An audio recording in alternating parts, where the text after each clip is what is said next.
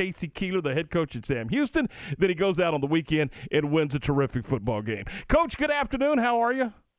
I'm doing awesome. How you guys doing? Doing terrific. We appreciate the time. We won't keep you long. We just we got to dive into this thing. All right, Coach. I, I, know that you you believed you had that that confidence uh, going, but at 24 to three at halftime, seriously, what did you say to your football team?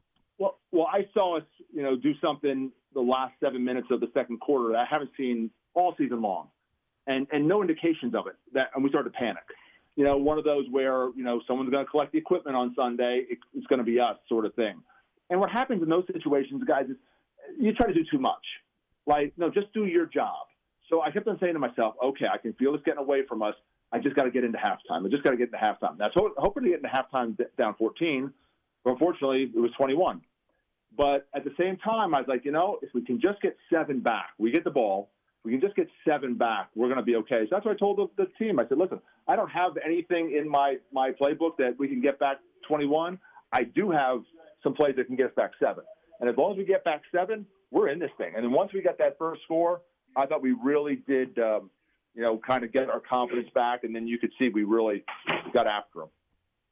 And speaking of that, so how much of a boost was that touchdown by uh, Ramon Jefferson in that third quarter? Oh, absolutely. I, again, the whole mindset in the locker room was we just need one. Don't need three, we just need one. And then if we get one, then we'll worry about getting the second one. And once we got that first one, it was like, let's go. And, you know, they got their boys back. Uh, and this is a talented team. We, we got some explosive players. And so we can we can be a headache and we can catch up in, in, a, in a short period of time.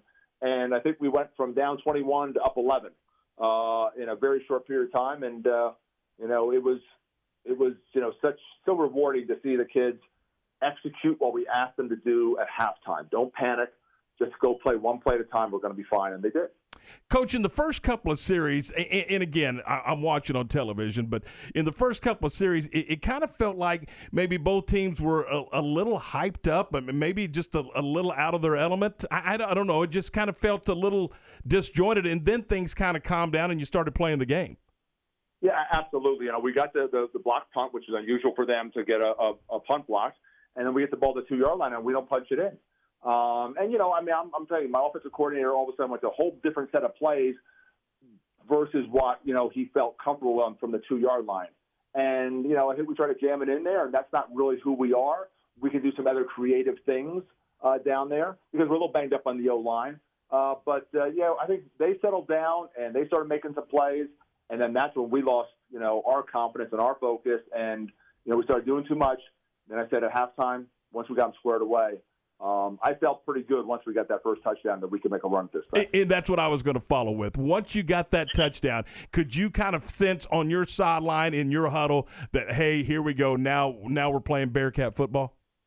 Absolutely. And then I think it was the punt return next, and then I, I got the guys on the sideline. I said, listen, you know, heavy wind we're going to kick this thing deep.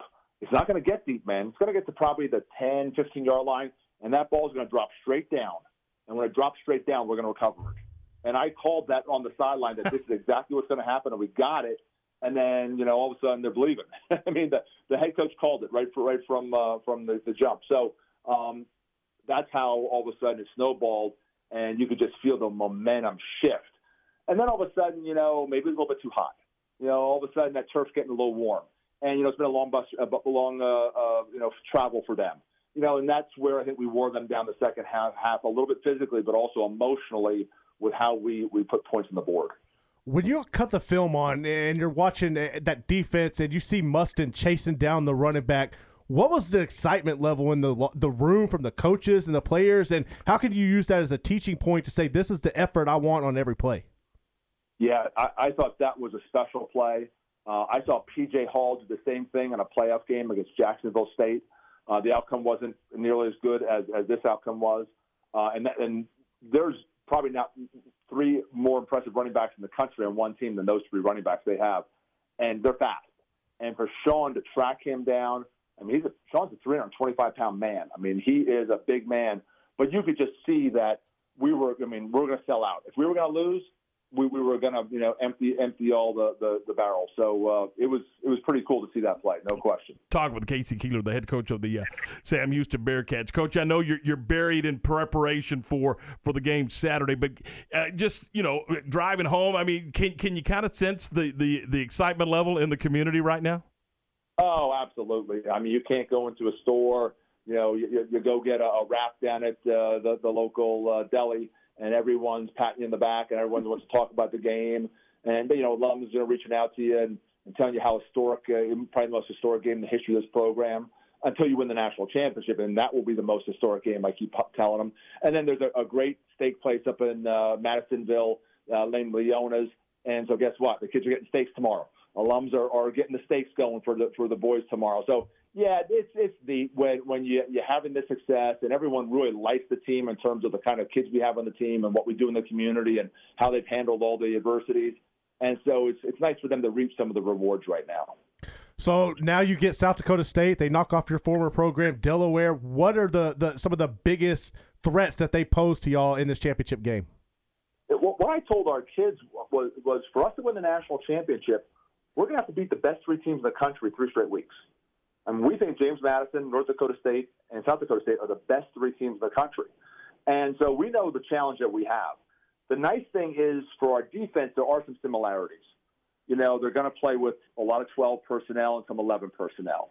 Um, you know, they're going to run the ball at us, and then, you know, that's going to be how they're going to, like, really set the tone with us.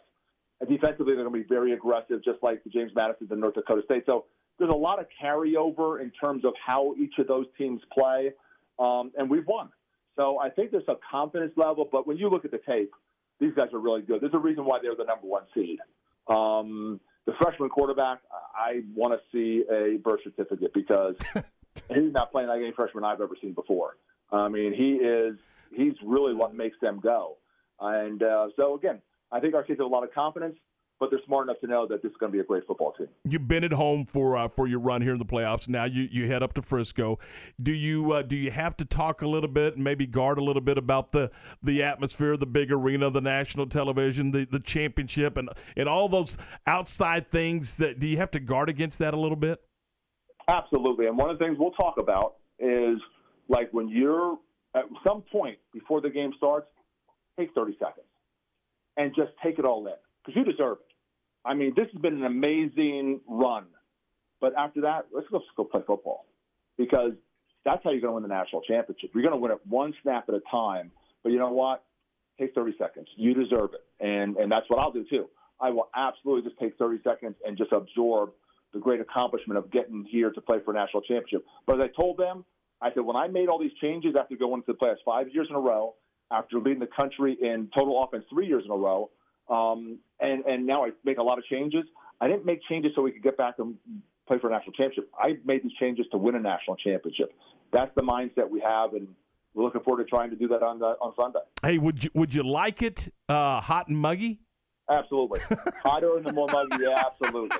I was watching that forecast all last week. I'm like, I wish we are playing on Monday. It's supposed to be 91 on Monday. It's only going to be 87 on Saturday when we played uh, James Madison. And it's kind of funny, you know. I thought I thought both teams, you know, got real consumed with that, you know, um, and I, I was a little surprised um, because there was a lot of talk from you know all the press clippings you had read from James Madison and North Dakota State about how hot it's going to be here. And as I touched, it wasn't that hot. I mean, just it's it's, it's May. It's it, it's Huntsville, Texas, in May. You know, so uh, our kids enjoyed that, and um, again, you know, the hotter and the more humid it is, we're, we're all for it. Hey K.C., uh, good luck on on, on Sunday uh, up in the Toyota Center in Frisco, and go get that W, and then we'll have you back on next week. Absolutely, thanks, guys. Coach, thanks. Appreciate your time.